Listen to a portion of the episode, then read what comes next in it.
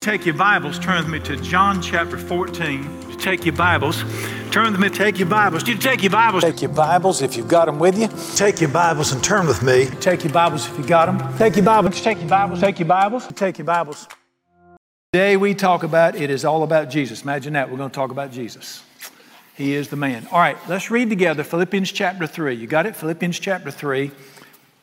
We're going to begin in verse 1 where he says this Philippians chapter 3 Verse 1 Finally, my brethren, rejoice in the Lord. For me to write the same things to you is not tedious, it is safe. And then the first word of verse 2 beware. What do you hear right there? Uh, he's an old man now.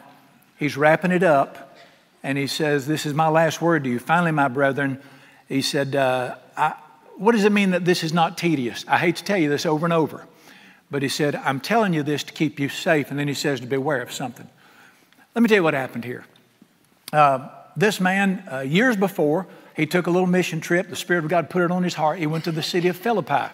As he's going into the city, the river's out there, and ladies were washing their clothes at the edge of the river. So he stops and he talks to them about Jesus. And a lady named Lydia, she was a businesswoman that sold cloth. She's the first convert in Asia. And that's where she came to Jesus, right there by that riverside. She said, If you've counted me worthy, stay in my house. So him and his traveling buddy stayed in her house while they were preaching around the city of Philippi.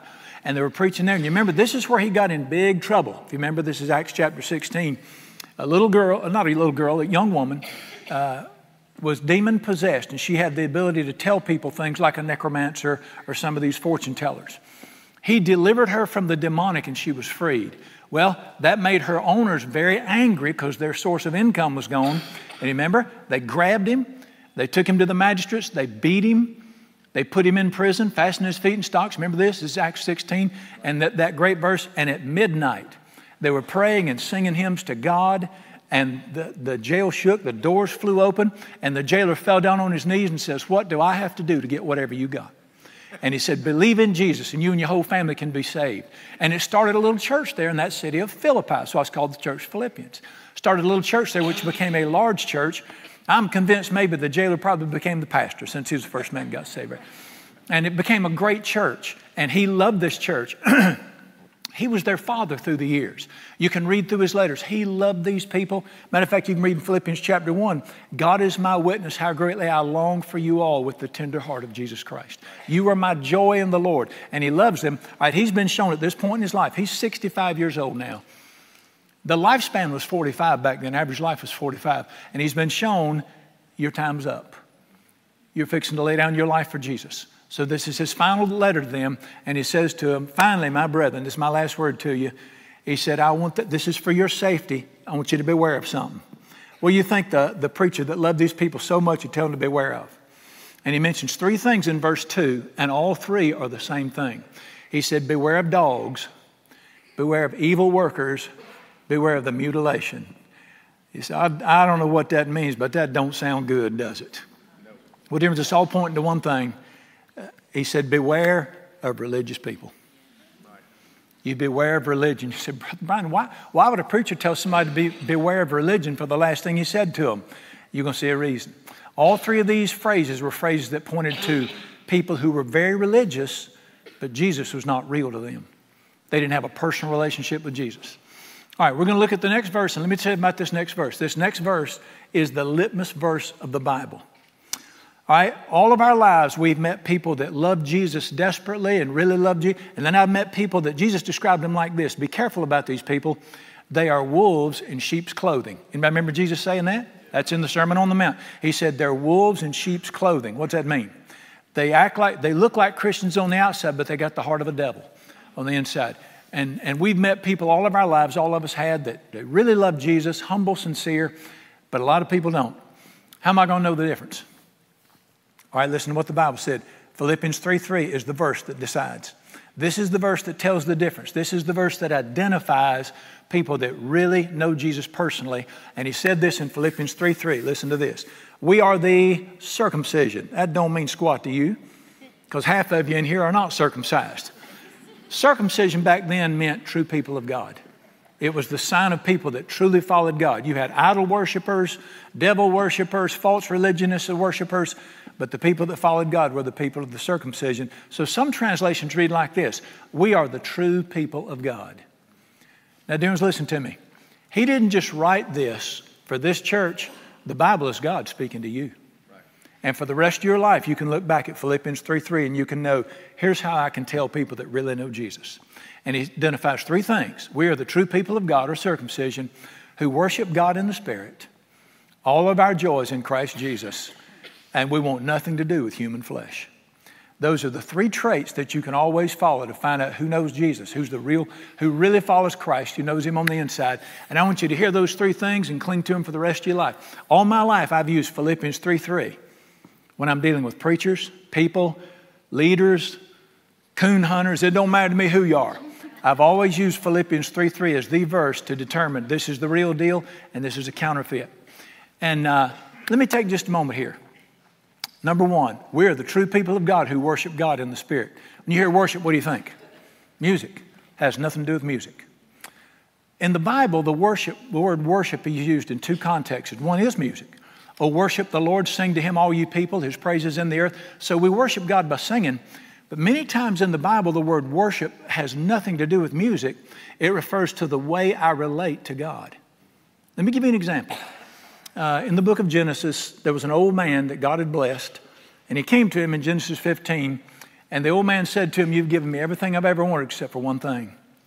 I never had a child. And God took him outside in Genesis 15, and he said, Count the stars. So shall be your descendants. Well, what a miracle. I mean, he's, he's almost 90 years old. So shall be your descendants. And you know the story. His wife's name was Sarah. And uh, uh, it was a few years later, she had a baby in her 80s. He was in his 90s. That little baby's name was Isaac. And remember, what was the promise? You will have as many children through Isaac as there are sands on the seashore. Did it come to pass? Everybody that's of Jewish lineage today came out of that one boy, Isaac. All right, he loved this boy. He doted over this boy, as you could imagine. He's 12 years old. God spoke to him and he said, Take your son, your only son, to Mount Moriah. Offer him as a sacrifice on that mountain to me. I want you to take that child you prayed for Take the child of your love and put him to death as a sacrifice for me. The Bible said Abraham rose the next morning. He saddled the donkey, put the wood on the donkey for the sacrifice, took the fire, took servant, and they traveled to Mount Moriah.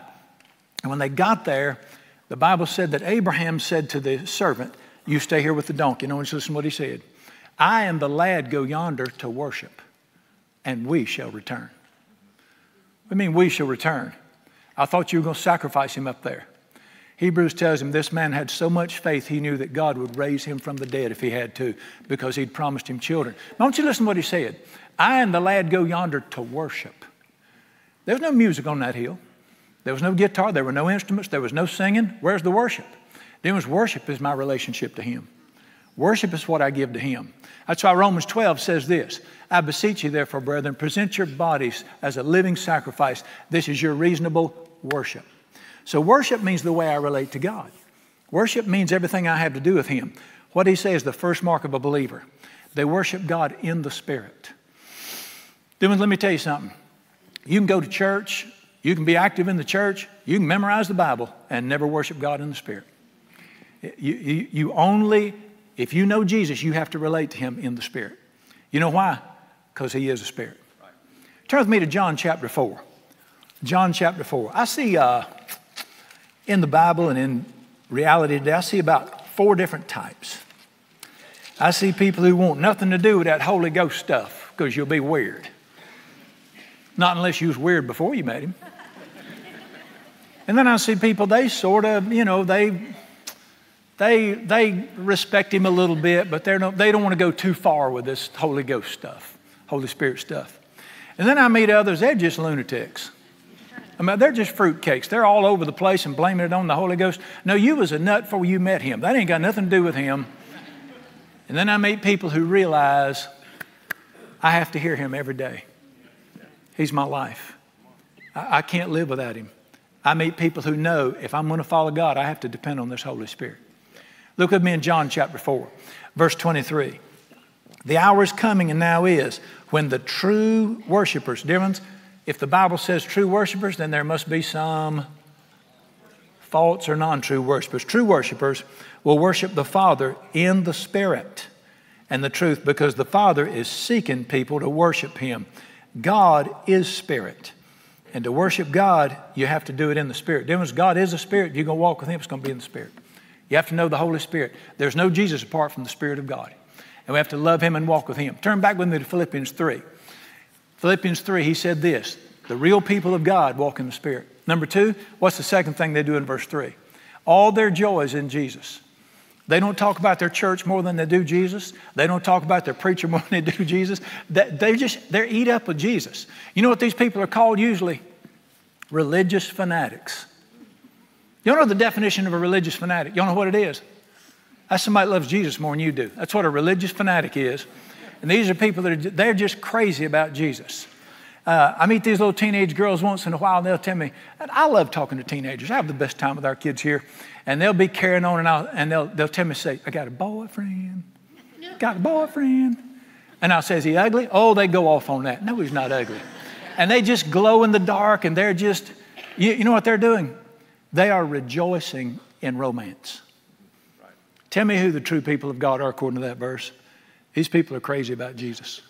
They rejoice in Jesus. All their joy is in Jesus. Matter of fact, they're overcome with Jesus. What's the third mark? Don't bring your religion to me. I don't hear anything about it. They reject the flesh. Now, flesh here means religious practice apart from Jesus. All right, let's read a little further and see what he says here. In Philippians chapter 3, and he says this You want to know religion? I'll show you what religion is. Look with me in verse 4. Though I might have confidence in the flesh or what I do in religion, if anyone else has got confidence, I've got more so. Here's his list, verse 5. Circumcised the eighth day of the stock of Israel, of the tribe of Benjamin. I was a Hebrew of the Hebrews. Concerning the Bible, I was a Pharisee. Concerning zeal, I persecuted the church. And concerning righteousness, I was a perfect man. He says, You talk about religion, you won't find anybody more religious than I was. Let me put it in today's language so you'll understand it. I'm going to pick on Methodist Day because the Baptists need a rest. Let me pick on Methodist Day. He said this I was born into a family, we are fifth generation Methodist. I was baptized as a, as a baby in the Methodist church when I was eight days old. I was in the Methodist church. Every day the doors were open. I was the leader of the Methodist Youth Fellowship, and I was ordained and led as a Methodist layman. That's exactly what he said right there. It, it, it wasn't bad stuff, it was good stuff. It was very good stuff. But watch what he says here. Verse uh, 6, verse 7. But what things were gained to me, things that were important to me, I have counted loss for Christ.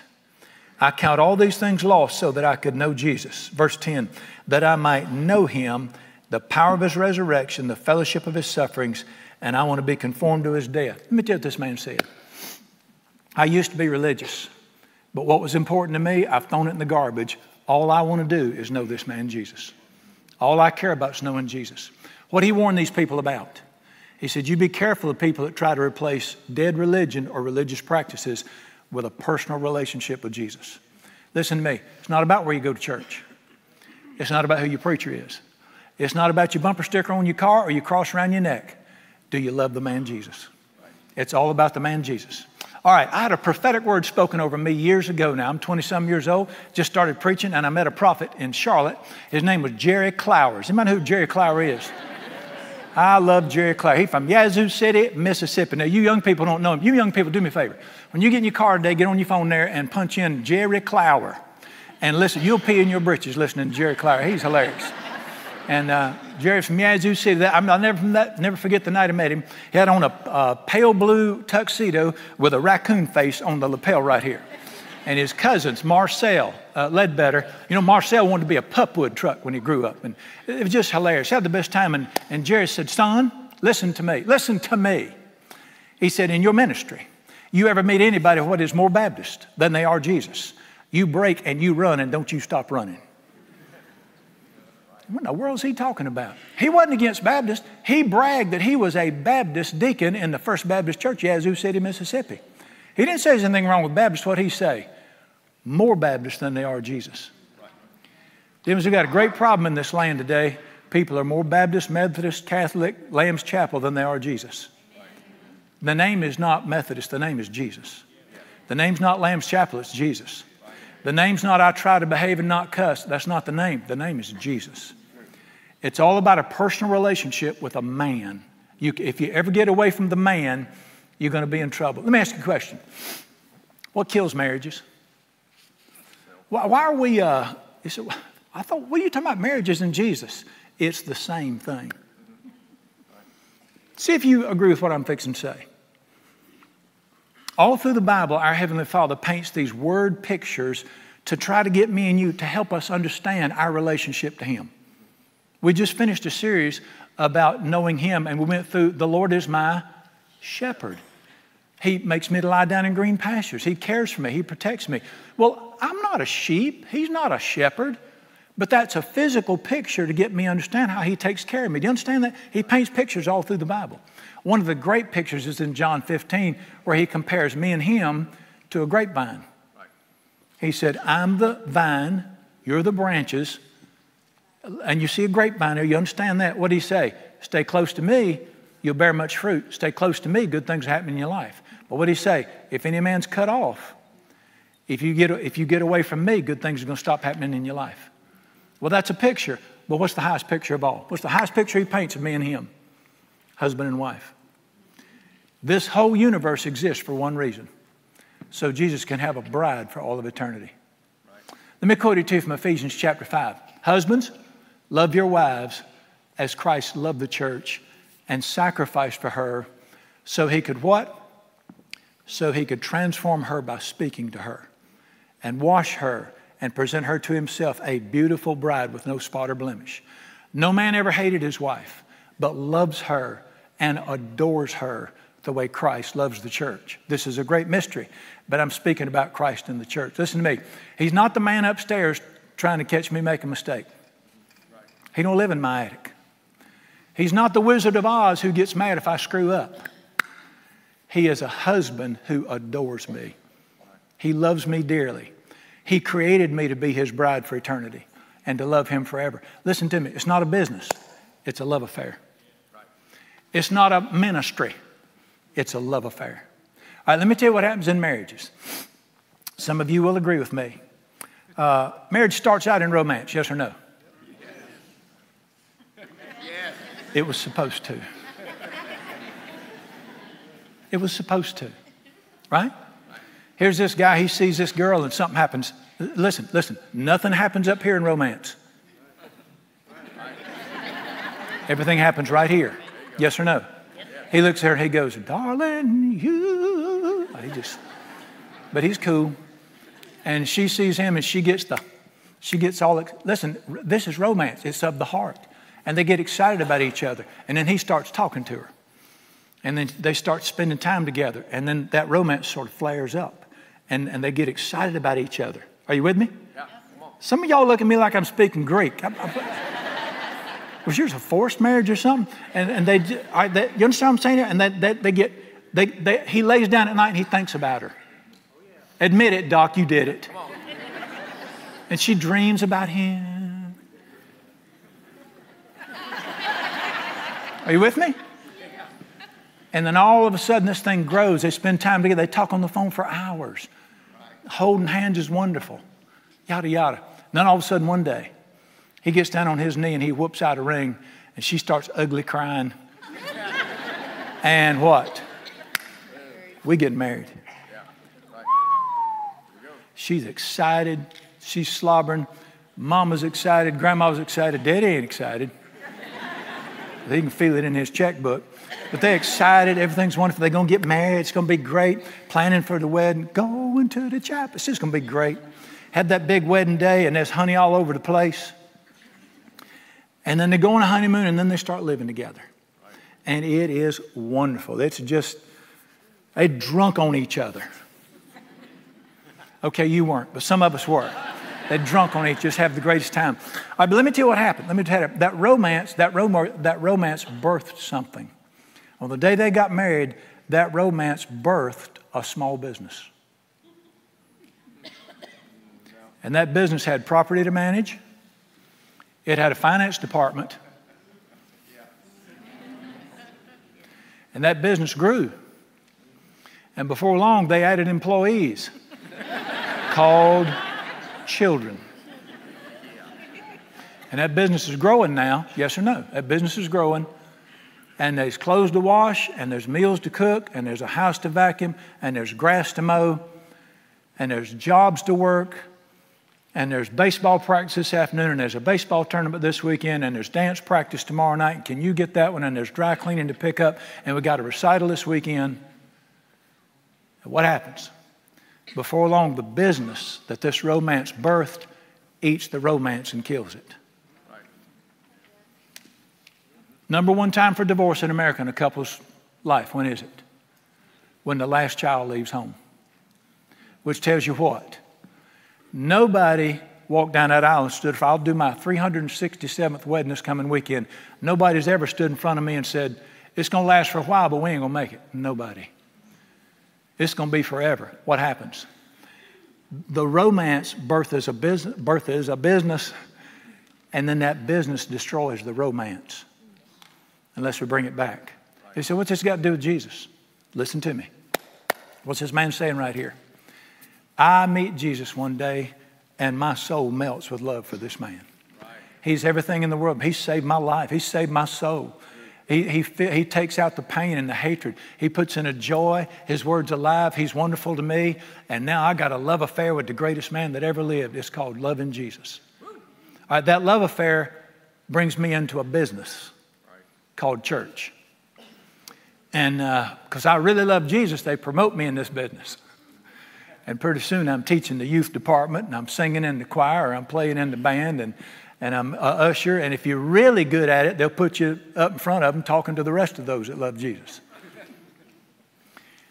And over time, something happens and the love begins to die down and the business takes over and we get in trouble. Why did this man not warn them to look out for false preachers? You'd spot that.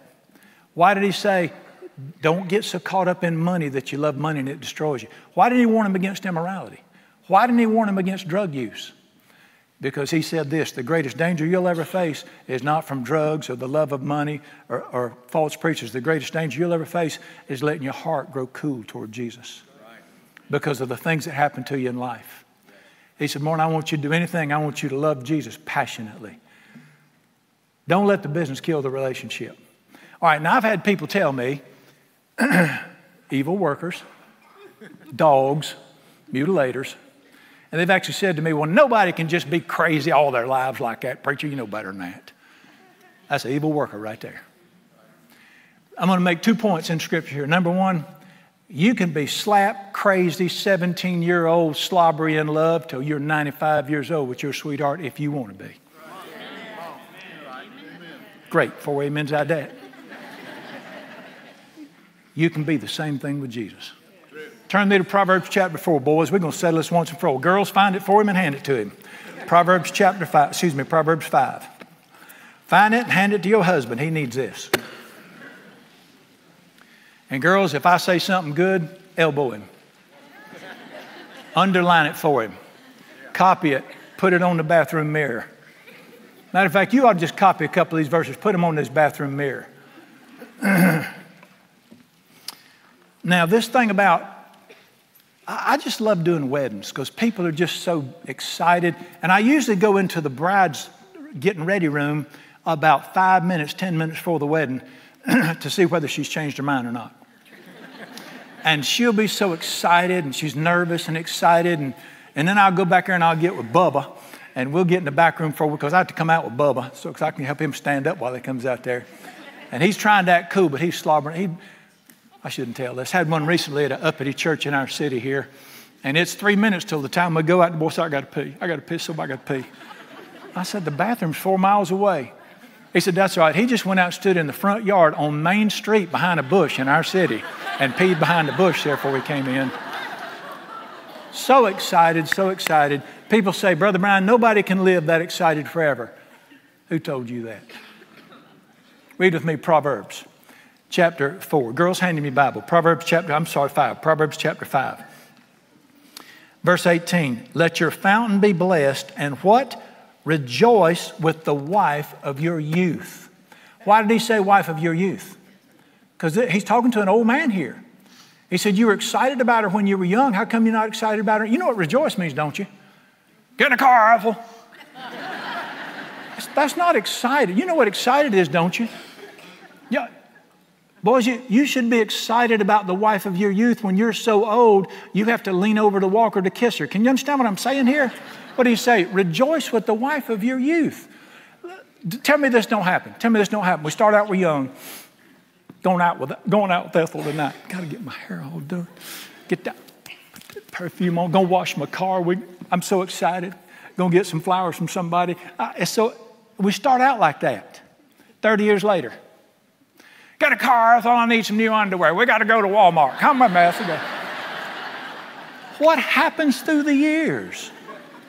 What did he say? He said, Rejoice with the wife of your youth. What's the word rejoice mean? Be excited. He said, Brother, nobody can do that. He's not daring you. God's trying to help you here. He's trying to help you. Let's go a little bit further here. All right? As a verse 19, as a loving deer with a graceful doe, let her breasts satisfy you at all times.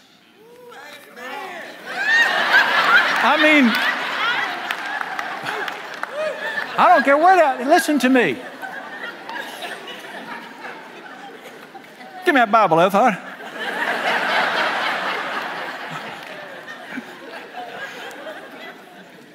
All right, look, look at this. Always. What's the word always mean? What's the Hebrew word always mean? Always. I mean, when you get old, always be enraptured with her love. The Greek word enraptured means intoxicated. I mean, Hebrew means intoxicated. What's the picture here? You don't have to start out wonderful and die dead. It's not supposed to go from glory to crap. It's supposed to go from glory to glory. 2 Corinthians 3:18 from glory to glory. You should adore her. And by the way, girls, you need to love him too.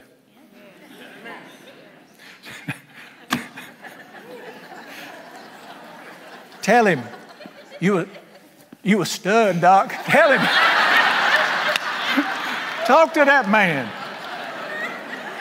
Here's the point. What, what's the man warning against? He said, you're, you're not evil, you're not bad, you just lost something you used to have. That's not right. All right, what about Jesus? Turn with me to Revelation chapter 2. Let's look at him. By the way, girls, cut, put that on his mirror. But now, girls, I'm going to warn you about something. If he grabs you, you don't want to put it up there.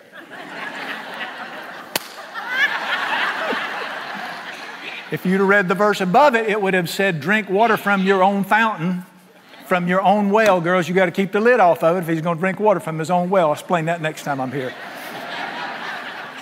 Revelation chapter 2. All right, I want you to look at something here with me. Revelation 2. 66 books in the Bible. This one's different from all the others. This book is, is where you see the heart of Christ like no other book. Because if you look in the first chapter, first verse, it's, this is the revelation of Jesus Christ. This is where the Spirit of God opens the heart of Christ. We look into it. You will never see the heart of Jesus better than you're going to see it in the book of Revelation, in particular in this passage. In Revelation chapter 2, he writes a letter to the church. Who's the church? That's me and you. What do you think Jesus would say to the church if he wrote a letter? better behave. No, no. That's, you know, that's not a revelation of Jesus. Here's the revelation of the heart of Jesus. Revelation 2, 1. To the angel of the church of Ephesus. So it's to the church. Verse 2. I know your works your labor, your patience. You can't bear those who are evil.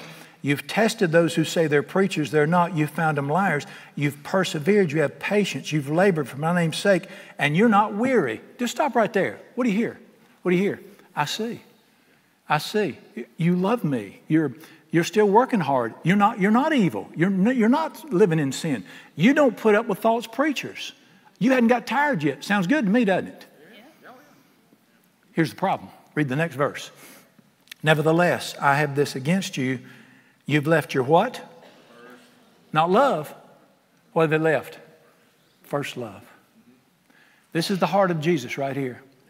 He said, you're, you're not in evil. You're not breaking the Ten Commandments. You're not on drugs. You're not running around with each other's wives. You're, you're still working. You're still active. But something has changed between me and you.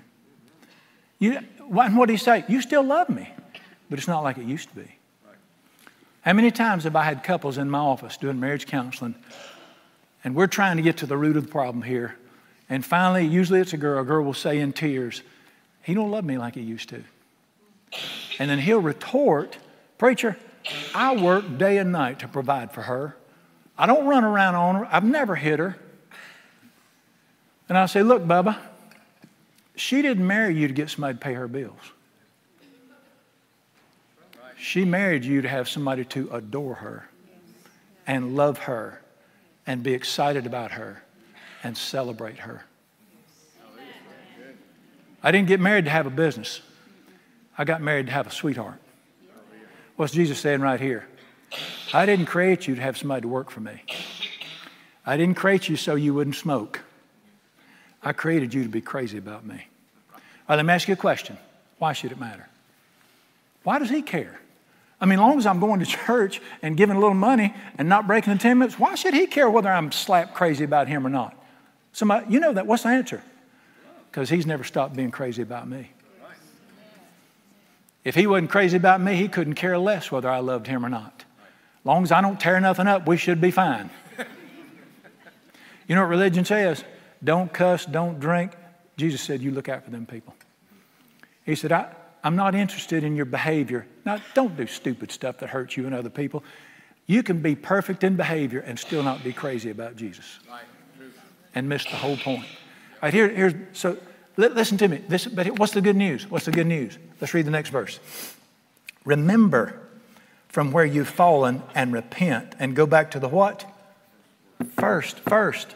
Two words. Remember, repent, and then what he said. Let's go back to what let's go back to what it used to be. How many times in counseling have I had couples, and I've heard this over and over say to me, I just wish it could be like it used to be. What did Jesus say right there? I wish you would think about me like you used to think. I wish you were excited about me as you used to be. Well, what, it, what does remembering always lead you to? Repenting. Now, the word repent doesn't mean slobber at the altar.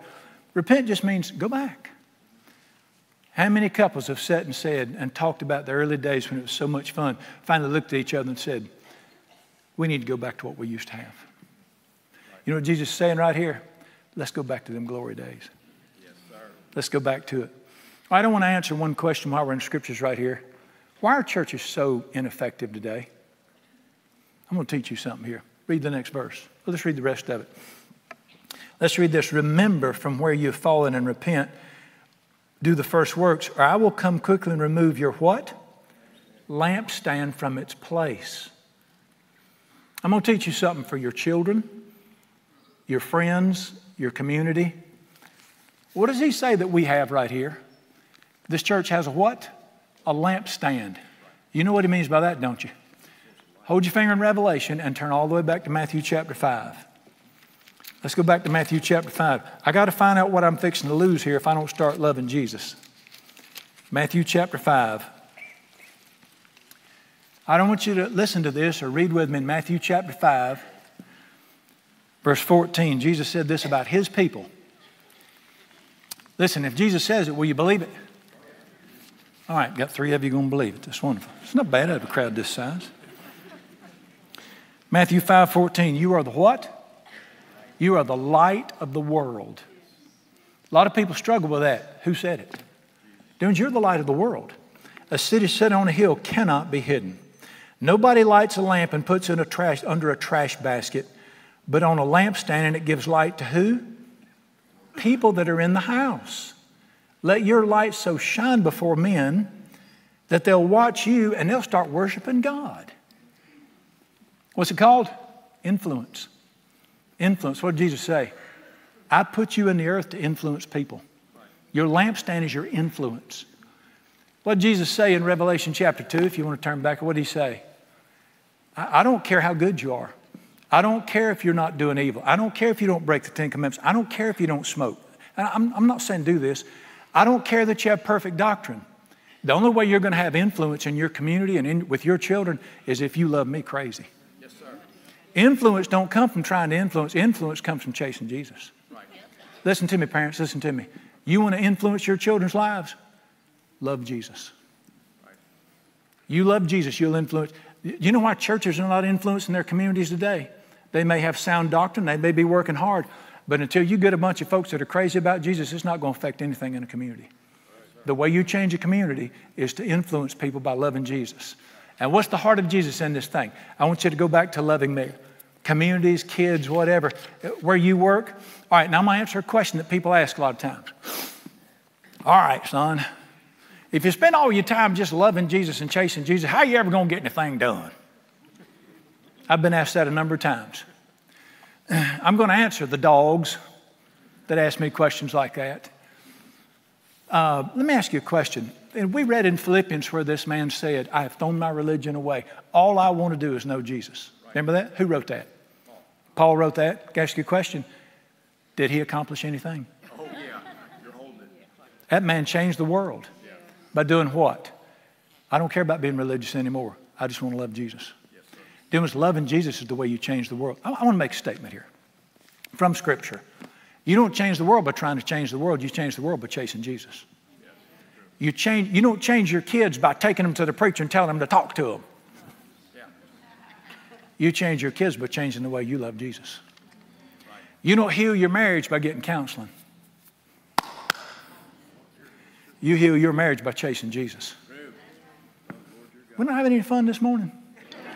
Dear ones, what this man say? This is my final word to you. Make sure Jesus stays at the center of everything. Keep him at the center of everything. Keep him central to everything you do. And uh, be the greatest gift you ever get. You want to hear how Jesus said it? Listen to this. This is John chapter 15. Abide in me, stay close to me, walk with me, and you'll bear much fruit. Yes. You don't bear fruit by trying. Gracious, we've learned that. You bear fruit by chasing Jesus. Out of him flows everything, your love for Jesus. Greatest gift you can give. And again, I want to say this one more scripture. Why did uh, this man, when he was fixing to leave, why did he say, Beware of people that try to turn you away from just Jesus and get you all caught up in religious stuff? Why do you say that? Because listen to me, dear ones, uh, I, I'm probably not going to run off with the piano player. I'm not running off with our music leader either. he is too young for me. I really don't think at this age cocaine going to trip me up again. Money, keep it. What's the great danger of a person who loves Jesus' life? You don't replace good, the great with the bad, you replace the great with the good. He said, Look out for the good. That'll keep you away from Jesus. I'm going back to him. I'm going to give you one more verse. I just quote it to you. This man, Paul, that we're talking about here, that wrote this, of course, Jesus spoke through him. He may have been the toughest human being that ever lived. This man was cut out of granite. I mean, he, he was tough. Oh, yeah. Nothing. He laughed at the thought of dying for Jesus. He looked forward to it. 13 times in his life, he was tied to a whipping post for preaching. 13 times. Eight times he was beaten with bamboo rods, 40 times each. Five times he was whipped with a whip, 40 times each. When he said in one of his other lessons, Don't mess with me. I bear in my body the scars of Jesus. If you'd taken his shirt off and looked, on his back were 322 stripes just for preaching Jesus. And he said, I counted a privilege. This guy was tough. When he, right after this, he's headed to Jerusalem. The prophet said, Don't go, don't go. We prophesy the Jews will kill you. He said, That's why I'm going. Right. He said, I'm thrilled to get to lay down my life for Jesus. You never find him afraid of anything. I mean, he was solid granite. Only one time in the Bible do you find him afraid. And he wrote in 2 Corinthians chapter 11, verse 3, he said, I fear for you. And again, he's writing to people that he loves dearly. He said, I, I fear for you, lest after I'm gone, Satan, as Satan deceived Eve, he should deceive you and lead you away from the simplicity of devotion to Jesus. Don't make it complicated, don't make it fancy. There is a man named Jesus. He put me in this earth to love him, and I'm going to love him dearly and care for him till the day I fall over. Nothing else matters except loving Jesus. All right, today, 50% of marriages fail in this nation. And they list a lot of reasons, you know, adultery, yada, yada, all this stuff. Nope, every marriage fails for one reason you lost what you had to start with. Nobody ever runs off till they lose what they had to start with. Of all the crap I've dealt with in marriages through the years, nobody's ever cheated on their wife the day they got married. you too syrupy on that day. You know how you fix something like that? Just go back and do what you did to start with. The reason you got in trouble is because you quit doing what you did to start there. Recent surveys showed us over 50% of the preachers in America would quit tomorrow if they could. What happened there? Been something wrong there. You know what? They fell in love with Jesus, and instead of fishing for men, somebody made them the keeper of the aquarium, and the aquarium killed them. Dear ones, all you need to do in your life is love Jesus passionately, and everything else will fall in place. You make sure you hear his voice every day. All right, I'm riding in this morning. I'm driving in this morning before the sun came up, and uh, just talking. I live a long way from here. I live down Chatham County. And I'm driving in this morning, having the best time, and uh, thinking I'm talking to Jesus. I said, You know, this may be the last time I ever preach in my life today. Maybe the last time I ever do a sermon. And I said, Fine by me. I don't care whether I do or not. Doesn't matter to me. I said, Now, if you need something, I'll be glad to help on anything you need. I said, Might be the last time I ever go to church. Gracious knows I've been to church a lot in my life. I said, But I said, I want to tell you one thing. Every day of my life, long as I live, I'll wake up looking for you. Amen. It's not about preaching. It's not about working in the nursery.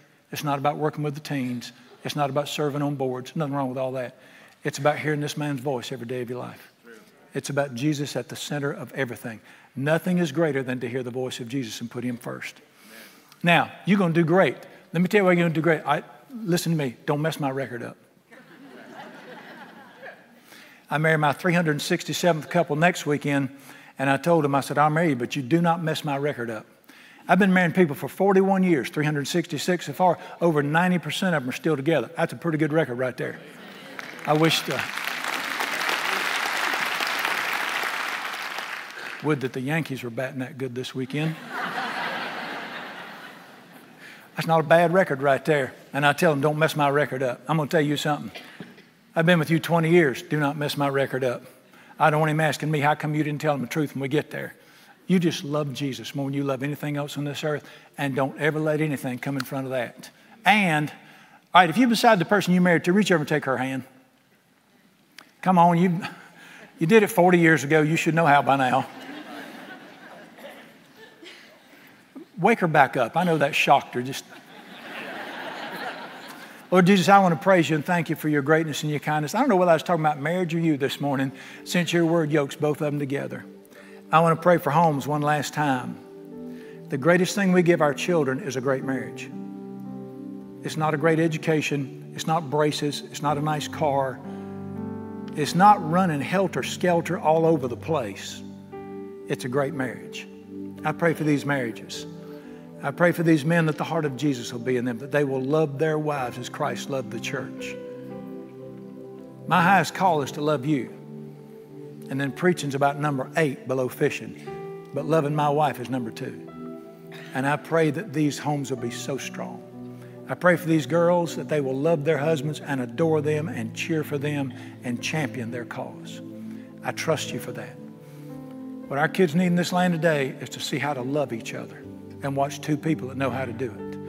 And I trust you for that. Now, Lord Jesus, I want to pray for everybody in this room. It's not about the building. It's not about Lamb's Chapel. It's not the preacher. It's not the music. It's not what's going on these days. It is a man. It is the Son of God who loved us and loves us and cares for us. And our hearts long to hear the voice of you, to hear you speak to us. I pray for every person in this room that they will love Jesus passionately every day of their lives and never change. I trust you for that. And I pray that they will never turn away. As my beloved brother Paul said, finally, my brethren, I say, finally, my friends, don't let anything keep you away from the tender love of Jesus. I trust you for that. The Lord bless you, keep you. Make his face to shine on you and be good to you. Lift up his countenance on you and give you peace. And he who began a good work in you will be faithful to complete it. Till the day of Christ Jesus, I declare, Amen. God bless you. See you next time.